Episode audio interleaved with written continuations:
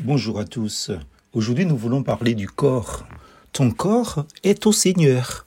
1 Corinthiens chapitre 6 verset 13.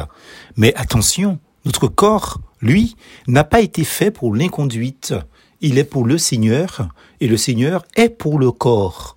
Le verset qui m'interpelle aujourd'hui est celui de l'entête. En tout cas, la fin du texte. Notre corps, lui, n'a pas été fait pour l'inconduite. Il, notre corps, est pour le Seigneur et le Seigneur est pour le corps. Waouh alors que nous sommes focalisés sur le spirituel, selon nos normes à nous, et même pas selon la Bible, par moment. La Bible nous informe que Dieu a une toute autre approche que nous. Dieu est pour le corps. Pour preuve, Salomon disait déjà, mes conseils apportent la vie à ceux qui les accueillent et ils assurent la santé du corps. Proverbe chapitre 4 verset 2. Même le monde a compris la leçon de l'importance du corps. Devant une officine de remise en forme, un slogan s'affiche en grand. Un corps, une vie. Faites-en quelque chose de fantastique. Fin de citation. Rien de nouveau. Les anciens dans la Rome antique avait énoncé cet adage. Un esprit saint dans un corps saint.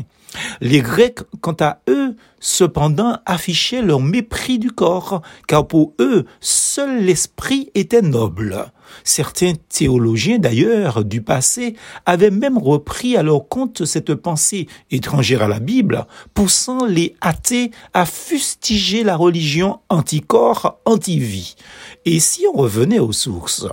Déjà David, antique roi hébreu, s'exclamait sans fausse modestie, Je te loue de ce que je suis une créature si merveilleuse. Tes œuvres sont admirables, et je le reconnais bien, ou on pourrait dire tes œuvres sont fantastiques.